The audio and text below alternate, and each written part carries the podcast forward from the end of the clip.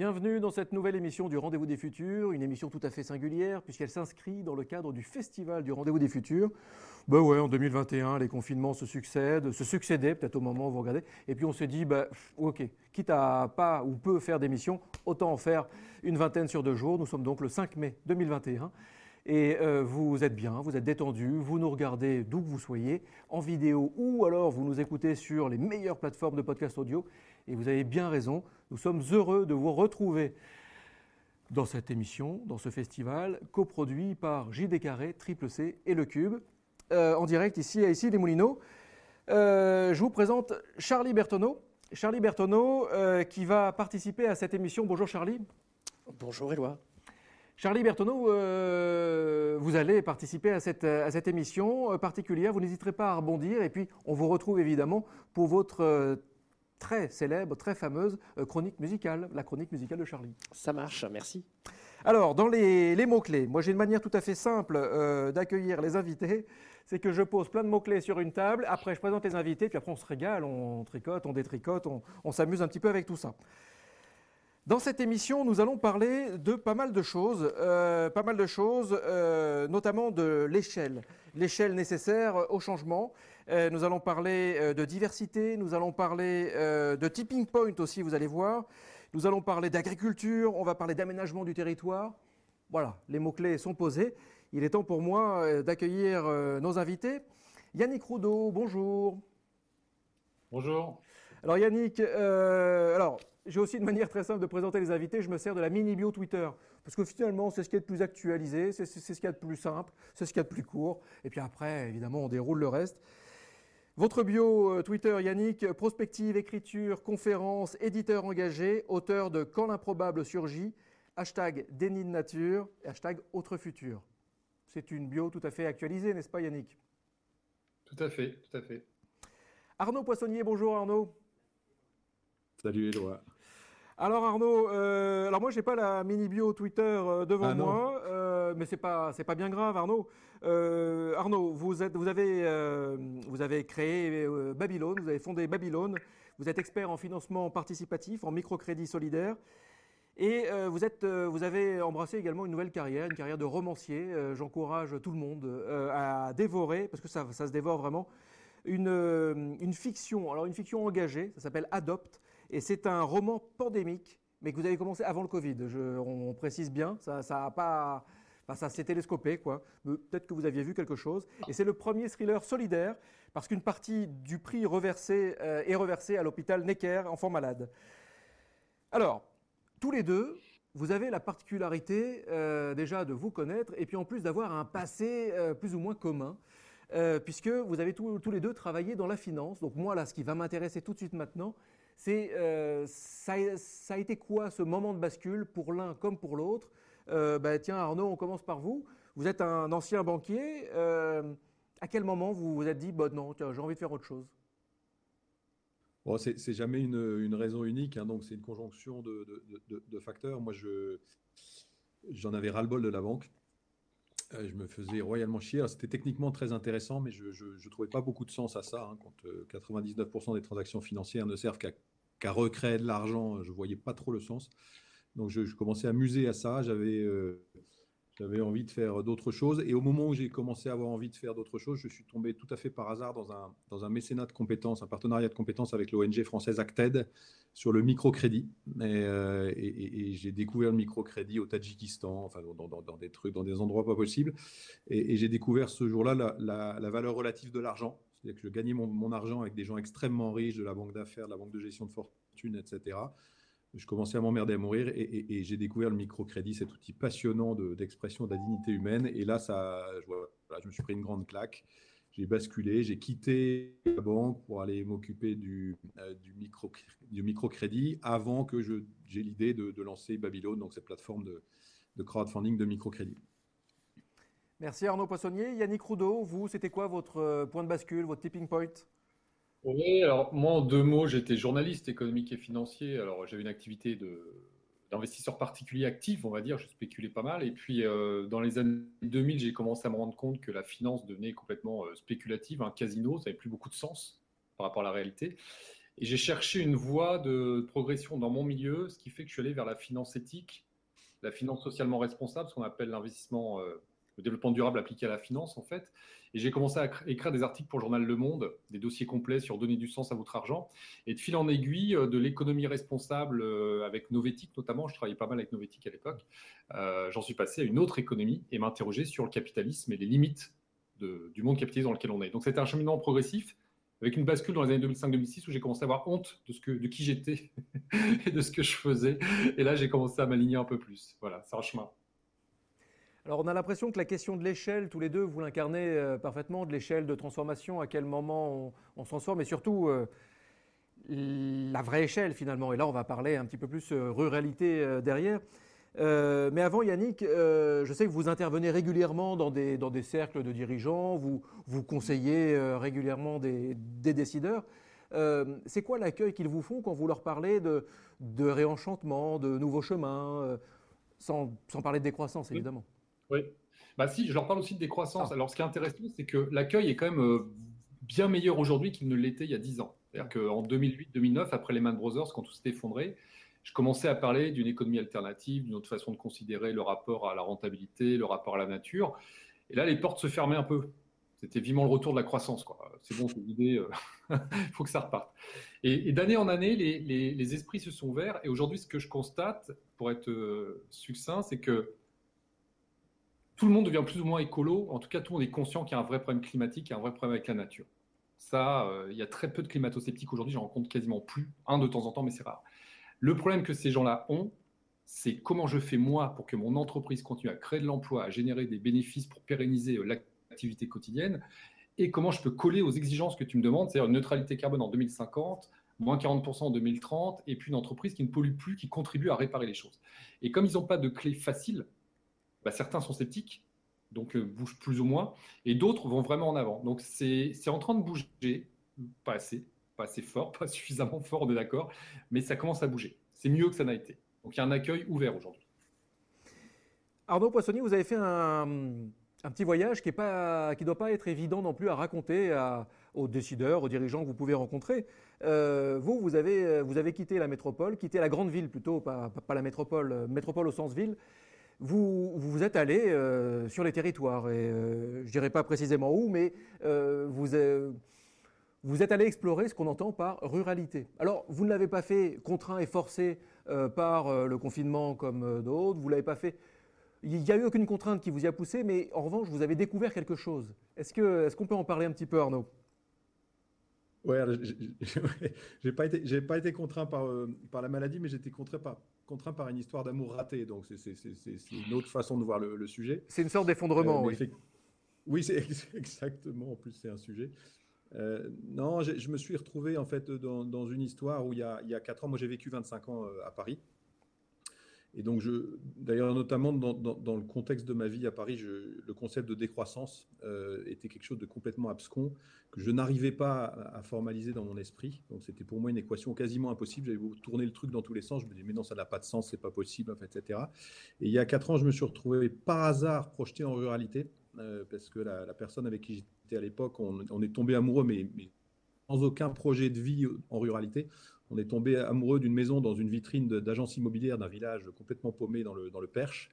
Et on s'est dit, tiens, après tout, pourquoi pas? Et on a acheté cette maison en se disant, donc c'était il y a quatre ans, hein, donc il faut se remettre dans le contexte versus aujourd'hui, euh, télétravail, Covid, etc. Et on s'est dit, mais pourquoi on n'imaginerait pas une vie où on travaille euh, deux, trois jours par semaine à Paris, puisque toutes mes activités sont à Paris, et puis on rentre le mercredi soir à Paris, et là on télétravaille, donc on parlait de télétravail euh, à cette époque-là, entre nous, et puis on s'est, on s'est mis là-dedans. et puis on s'est dit, mais c'est, vachement intéressant comme, comme modèle de vie. Et puis, euh, et puis après, malheureusement, l'histoire, l'histoire a raté. Je me suis retrouvé tout seul dans ma maison je me suis dit, qu'est-ce que je fais? Est-ce que je reviens à Paris pour retrouver de la sociabilité euh, peut-être une, nouvelle compagne, que sais-je encore? Euh, et, en fait, je me suis dit, non, non, non, je vais rester dans ce mode de vie et je n'ai pas arrêté de l'accentuer jusqu'au moment où, effectivement, la, la, crise de la Covid nous est tombée dessus et où j'ai basculé à 100% en fait dans ce mode de vie. Et plus j'avance dans ce mode de vie, plus il me convient. Et surtout, c'est là où en fait j'ai découvert qu'effectivement il y avait des modèles alternatifs possibles, dont la décroissance que j'avais pas réussi à intellectualiser, mais qui s'est imposée à moi. Et alors là, ça a changé mais toute ma vie, toute ma façon de voir les choses. Alors j'avais déjà des convictions assez collapsologues depuis, depuis longtemps, on en parlait avec un humain tout à l'heure. Mais ça a bousculé toute ma façon de voir et ma façon de, de, réagir face à ces convictions et ces, et ces perspectives collapsologues que j'avais, que j'avais en tête depuis une, vingtaine d'années. Alors c'est quoi la décroissance justement pour vous? Mettons bah, bien les pieds dans le plat. Oui, bah, bah, quand on est, quand on est, euh, quand on est 25 ans à Paris, où en fait on est, on est complètement aspiré par le modèle de, de, de, surconsommation et de surcroissance, sans même y penser, sans même le savoir. Parce que c'est normal d'aller faire ses soldes deux fois par an, c'est normal de sortir tout le temps, c'est normal de surconsommer, euh, quelle que soit le, la typologie des biens et des services qu'on va consommer, etc. Et, et, et, ça paraît normal. Et quand on se dit, mais il faut être décroissant, intellectuellement parlant, ça a du sens, etc. Et qu'on se dit, bon, alors qu'est-ce que je fais pour être décroissant maintenant? On se dit, mais je ne peux pas enlever les soldes, je ne peux pas enlever, etc. On n'a pas le recul suffisant euh, je caricature, mais, pour le faire, en fait. Et donc, c'est quelque chose qui est, qui, est, impalpable quelque part. Et quand je me suis retrouvé en ruralité, bah, en fait, j'ai très vite appris que euh, mon alimentation, elle, allait se faire uniquement en local, elle allait se faire euh, sur les marchés locaux, les marchés bio, les fermes locales, les circuits courts, etc. D'un seul coup, j'ai réduit considérablement le type d'achat que je faisais sur des, pour, satisfaire mes besoins primaires.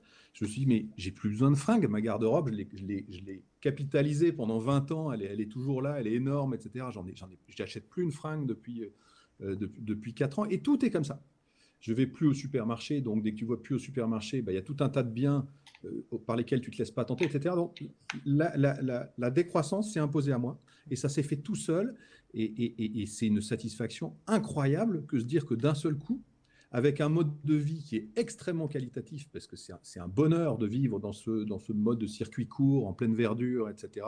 Se dire qu'en plus, il est contributif de l'avenir de la planète. Donc il y a à la fois la satisfaction intellectuelle qui a été rejointe par, ou qui a, rejoint le mode de vie naturel de, ce qu'on peut faire en ruralité. Yannick Roudot, finalement, est-ce que ça revient à, euh, à, cette idée de récit aussi, de déconstruction, reconstruction de quelque chose qu'on a en tête euh, pour dépasser vraiment tous ces filtres qui, qui, nous enferment? Mais Exactement. Pense qu'aujourd'hui, le problème, c'est que souvent, les gens qui pointent du doigt la décroissance en disant c'est pas bien, ça va détruire l'emploi, c'est des gens qui vivent ça comme une régression. C'est-à-dire que derrière la notion de progrès, la croissance du PIB, la croissance de la consommation, la croissance des entreprises serait euh, source de progrès, de bien-être, de prospérité. Comme Joseph Stiglitz l'a dit aujourd'hui, c'est qui est prospère aujourd'hui dans le monde Je vais être large, 10% de la population mondiale, et je suis très large.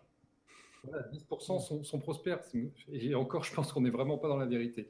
Et donc, euh, porter ce système au nu en disant euh, la croissance est source de prospérité et de progrès, c'est un leurre total. Et aujourd'hui, ceux qui dénoncent la décroissance vous disent oui, mais c'est la régression, c'est le retour à la bougie, c'est le retour à une voiture par personne, etc. Le confort nous a fait du bien.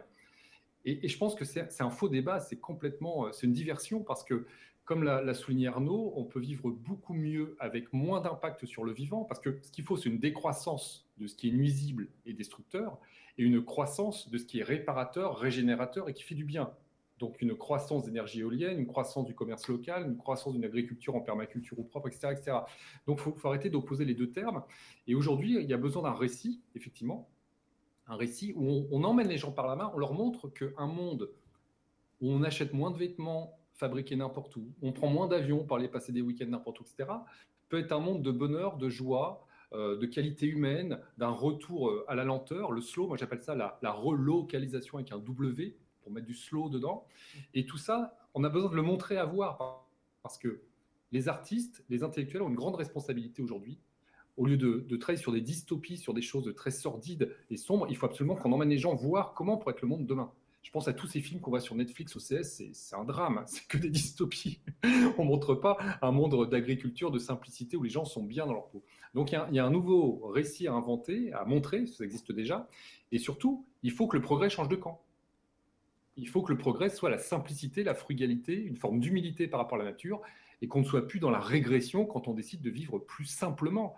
Parce que être décroissant, c'est quoi? C'est vivre simplement, mais de vivre bien, en qualité, donc une croissance qualitative en responsabilité, euh, forcément. Dans un pays où on a un président quand même euh, qui parle de résilience et qui en même temps euh, brocarde les écologistes en parlant d'Amish, quoi, forcément, de, retour. Ah la problématique que l'on a, c'est que les, nos, politiques, et il n'y a pas qu'en France, n'ont aucune on va dire, culture et connaissance sur l'écologie au sens large du terme. Et quand on voit un, Darmanin, un Julien de Normandie, un Bruno Le Maire, je pense que leur culture écologique, elle est très faible. C'est ça le problème. Et donc, ils sont dans des, dans des poncifs sur la, décroissance, sur l'écologie, sur la régression. Et tant qu'on a des gens comme ça qui nous gouvernent, et c'est sûrement pareil dans beaucoup de pays à l'étranger, on ne peut pas s'en sortir. Hmm. Ils sont sur la certitude, ils sont sur la certitude que leur élection ne peut repasser que par, euh, par la hausse du pouvoir d'achat, l'enrichissement des ménages, etc., ce qui est une erreur euh, magistrale. Et donc, tant qu'on ne sortira pas de, ce, de cette logique intellectuelle, il ne se passera rien au niveau de nos politiques. Et on parle effectivement de, culture, oui, ben, un manque de culture écologique, un manque de culture euh, scientifique, un manque de culture générale peut-être aussi, finalement, de culture humaine.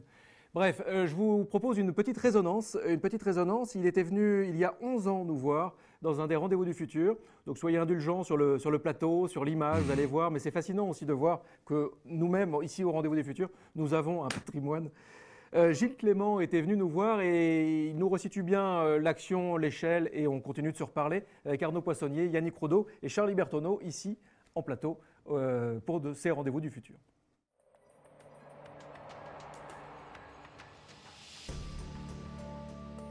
Il est possible de faire quelque chose et c'est justement ça, la situation des, disons, des micro-pouvoirs aujourd'hui qui sont dispersé complètement sur la planète, énormément de gens prennent des dispositions, inventent des solutions, y compris même jusqu'à aller vers des, modèles économiques, des micro-modèles économiques, des petites sociétés, les villes en transition telles qu'on les, voit en Angleterre et ailleurs, les monnaies complémentaires, c'est-à-dire les, nouveaux systèmes économiques adaptés à des, des productions, des distributions locales mais des réhumanisations, on pourrait dire aussi tout en même temps, euh, c'est en, marche. Donc ça constitue un mouvement de résistance qui est complètement sourd, c'est-à-dire sur lequel là non plus on ne fait pas de publicité, mais qui existe.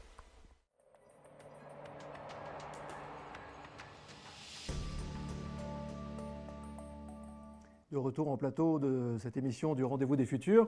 Euh, toujours avec Arnaud Poissonnier, Yannick Roudot et Charlie Bertonneau ici en plateau. Euh, Juste un petit, un petit rebond euh, sur, cette, sur cette résonance de Gilles Clément, euh, Arnaud, Arnaud Poissonnier.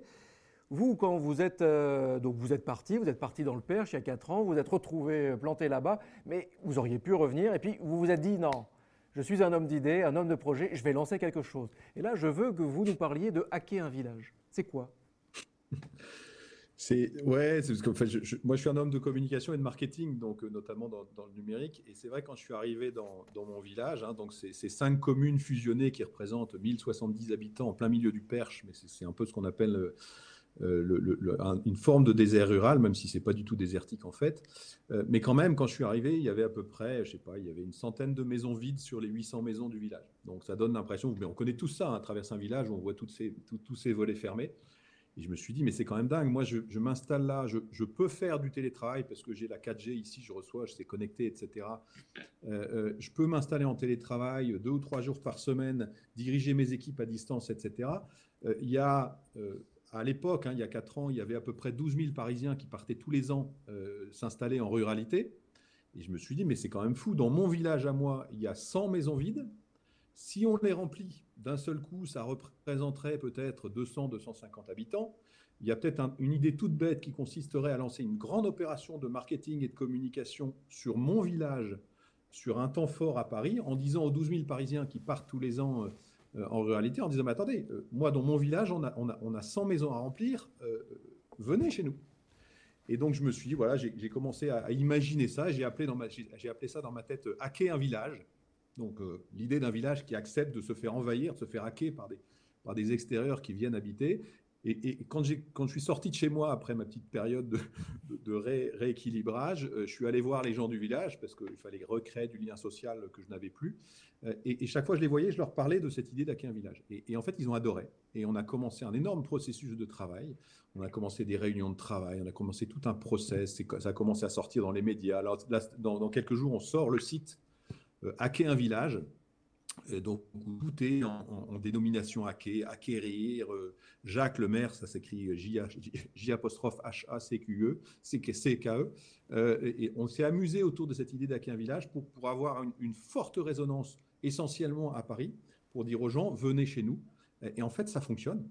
chaque fois qu'on a des sorties, il y a plein d'appels entrants de gens qui veulent visiter des maisons chez nous. Donc on sait que ça fonctionne. Évidemment, il y a eu un effet d'accélération colossal avec, avec le confinement et la crise de la Covid, hein, puisque tout le monde s'est rué en ruralité. Donc ça a évidemment aidé. Mais, voilà, la conjonction des, deux, à qui un village plus, plus le confinement, fait qu'on est passé de 100 maisons disponibles à 25 maisons disponibles en 6 mois. Et donc, on est en train de repeupler en partie notre village et on est très, très heureux de, ça, avec tout ce, que ça, tout ce qui découle derrière. Hein. Parce qu'on va pouvoir faire renaître du commerce. Enfin, il y, a, toute la vitalité, du village qu'on peut imaginer derrière euh, travailler. Oui, c'est ça que ça veut dire aussi. Euh, relocaliser, c'est aussi euh, revitaliser surtout des villages. Yannick Roudot, euh, ça, me, ça me fait venir finalement à, une clé aussi, c'est ce lien social dont parlait Arnaud. C'est une des clés, parce qu'Arnaud est allé voir, est allé rencontrer, est allé proposer des choses, et puis en retour, eh en retour, ils ont monté un projet qui a permis de revitaliser un petit peu tout ça. encore une fois, c'est une question d'échec, ça, le, lien social. Bah, le lien social, je pense qu'aujourd'hui, moi, je suis assez confiant sur euh, ce développement, ce type d'initiative, parce qu'on a deux choses. C'est la première fois que l'humanité est connectée par des réseaux numériques, qui ne sont pas des réseaux humains, ça peut être très déshumanisant le numérique, mais c'est aussi cette force de connecter les gens et aujourd'hui de permettre à une mobilité qu'on n'avait pas il y a encore 20 ans. Quand j'ai quitté Paris, moi, il y a, en 1997, euh, on n'avait pas le haut débit. Hein. Croyez-moi que c'était difficile de travailler en ADSL à distance, on avait du mal. Et, donc, ce, lien social va revenir de toute façon parce que on a l'outil pour se délocaliser et garder un contact avec le monde. Et en même temps, plus on avance dans le monde numérique, plus on avance dans des crises sanitaires comme celle de la Covid, et plus on sent besoin de se réhumaniser, de revenir à l'essentiel. Parce que l'essentiel, c'est quoi? C'est d'avoir du temps pour soi, pour ses amis, pour sa famille, pour ses proches, de pouvoir vivre décemment, une fois qu'on a satisfait les, besoins primaires, et après avoir du temps pour contempler aussi la nature, puisqu'on n'a pas encore parlé de nature. Euh, et, je pense que c'est en train de se faire, et je suis assez optimiste, moi, sur, sur l'évolution des choses, quelle que soit l'évolution climatique actuelle, qui est loin d'être positive, même plombante. Je, côtoie beaucoup de jeunes par les, les, cours que je connais à droite à gauche, et je crois qu'il y a toute une génération qui est en train de se réveiller, en train de se lever, et en train de remettre au centre les priorités d'une vie humaine. Et toutes les entreprises, pour parler des gens que je côtoie au quotidien, qui n'ont pas compris que le besoin d'humanité, le besoin de sens, le besoin de, d'engagement dans une transformation de la société, ces entreprises qui ne satisfont pas ces attentes ne recruteront plus facilement et ne recruteront plus les meilleurs. Donc on y va vers cette resocialisation, cette réhumanisation. Mais ça veut dire qu'on change de modèle économique et pour bondir sur ce que les civilistes tout à l'heure, c'est tout un système à changer, c'est toute une nouvelle civilisation qui est en train de se construire, dans laquelle on va redéfinir les priorités, puisque notre civilisation, notre société actuelle, n'est pas compatible avec les enjeux naturels et climatiques. Il faut arrêter de parler de croissance verte, de, transition écologique, ce n'est pas compatible, ça ne rentre pas dans l'équation. Et ce lien, avec, ce lien avec la nature, vous, avez, vous avez abordé, effectivement, parlons-en, c'est essentiel. Euh, dans une précédente émission, durant le festival du Rendez-vous des Futurs, on a, on a parlé de l'idée de, faire paysage, mais finalement de se rappeler qu'on est tous interdépendants et qu'on fait partie du paysage, nous aussi. Mais euh, le, ver de terre en fait partie, euh, l'ours en fait partie et l'humain en fait partie. Bah, ça, c'est ce que j'appelle, moi je crois beaucoup à ce que j'appelle l'animisme moderne. L'animisme, on l'a beaucoup dénoncé depuis le monothéisme euh, il, y a, plus de 2000 ans, et euh, on, a, on, a, réduit en esclavage les peuples natifs qui étaient euh, animistes pour la plupart, même les Grecs anciens étaient une forme d'animisme développé, c'est-à-dire qu'il y avait un esprit de la montagne, il y avait un respect de l'arbre, un respect du vivant, et puis le monothéisme a créé ce que Philippe Descola appelle le grand partage. Et Homo sapiens et la nature. Et la nature est devenue une ressource. Et aujourd'hui, à mon avis, pour faire court, je suis convaincu que la nature va à nouveau redevenir une source, source d'inspiration technique, biomimétisme, source d'inspiration spirituelle. Donc de ressources, on va revenir à la source. Et pour moi, c'est en train de se faire. La question, c'est le timing. La question du temps, toujours et encore, cette clé de lecture. Alors, nous sommes toujours en plateau, euh, ici en direct du Cube, dans ce rendez-vous des futurs. Euh, Charlie Bertoneau, c'est le moment de votre chronique musicale. Donc, je, vous, laisse, je vous laisse le micro. C'est comme ça qu'on dit aussi en musique, d'ailleurs. Merci Éloi.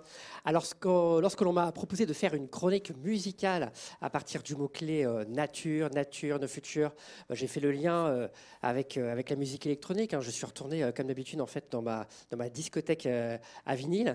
Et puis j'ai tout de suite pensé à un style, un style de house music qui s'est profondément inspiré des Baléares. Alors je ne sais pas si là, du coup, euh, on n'a pas besoin, en fait, pour écouter cette musique, de prendre l'avion, pour faire référence à ce qui a été dit euh, tout à l'heure.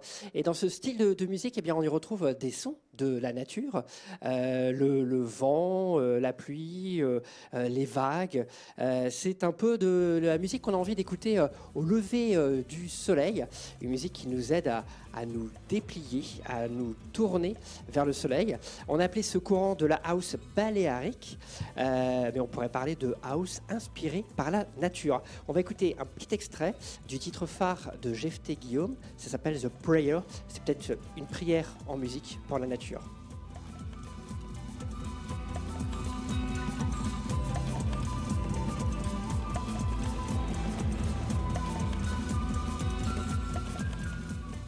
Et si on fait un petit euh, passage en arrière dans l'histoire, eh bien, on s'est beaucoup inspiré des sons de la nature. Alors, on va vous proposer un petit jeu. On va écouter euh, ce son enfin pas ce son, mais cette inspiration euh, de son d'oiseau. Euh, est-ce que vous saurez reconnaître le chant de cet oiseau dans ce morceau écrit au XVIIe siècle par Louis-Claude Daquin? Écoutez.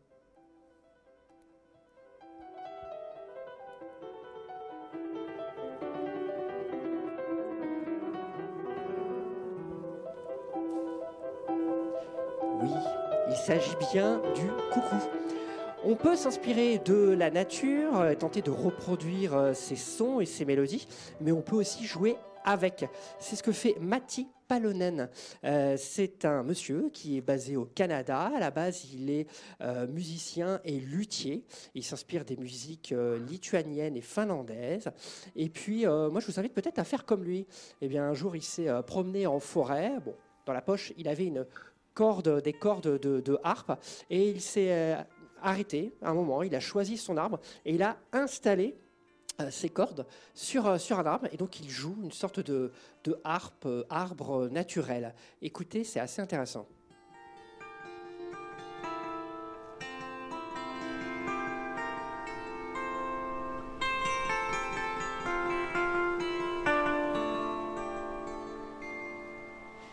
Ici, pour euh, appréhender le futur de la nature dans la musique, il fallait euh, voyager euh, dans le passé, dans le lointain passé. On pourrait aussi même s'intéresser à la géologie. C'est ce que fait Jean-Loup Ringot. Jean-Loup Ringot, eh ben, c'est un archéologue euh, spécialisé en préhistoire et il a suivi la piste du lithophone. C'est quoi le lithophone? C'est sans doute l'un des premiers instruments euh, de musique que voilà qu'on ait en tout cas identifié. Il a été découvert en Chine et c'est un instrument de percussion de pierre frappée euh, au moyen de, baguettes de bois ou, au moyen d'autres pierres. Donc là, une fois encore, sortez, allez en forêt, faites comme Jean-Loup Ringot, promenez-vous récolter quelques silex, et puis il n'y a plus qu'à faire euh, chanter les pierres. Chante, s'il te plaît, chante. Et ma pierre va chanter. Non, c'est pas vrai. ah, peut-être que si. Approchez-vous. Approchez-vous, je mange pas. On l'a vu ce matin. S'il te plaît. Mener un atelier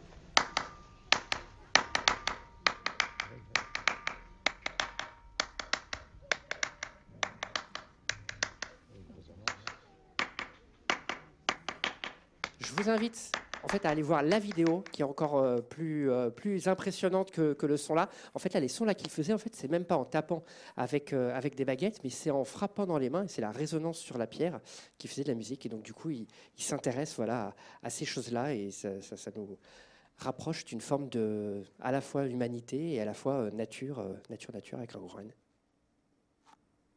Merci beaucoup Charlie, merci Charlie Bertoneau. Euh, vous revenez quand vous voulez pour des chroniques musicales, euh, c'est top.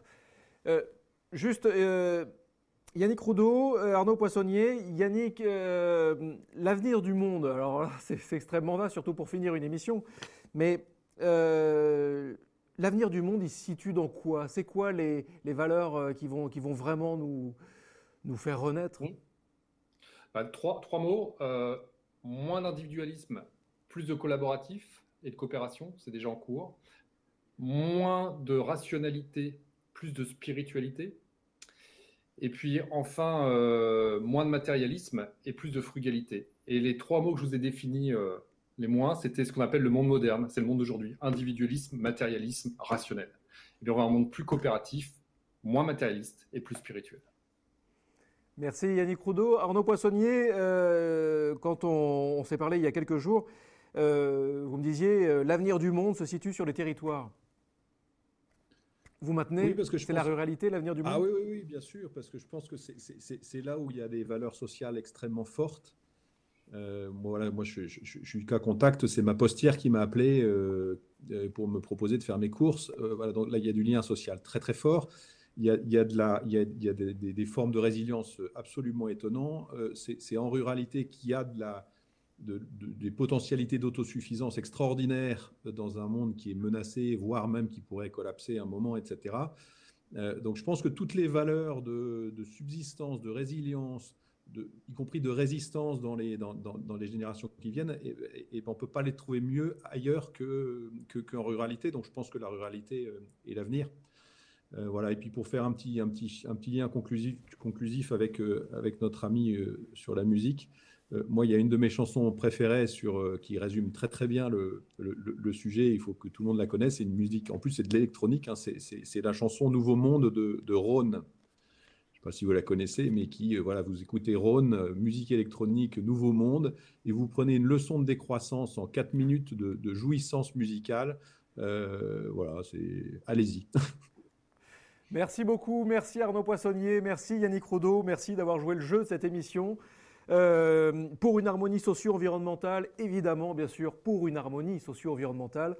Euh, merci, merci à JD Carré, merci Triple C, merci Le Cube, merci Charlie Bertoneau. Euh, retrouvez cette émission en vidéo, en podcast audio sur toutes les bonnes plateformes. Comme d'habitude, si vous le voulez, si vous le voulez bien sûr, aimez, commentez et ensemble, ensemble, partageons le changement. A tout de suite sur les réseaux.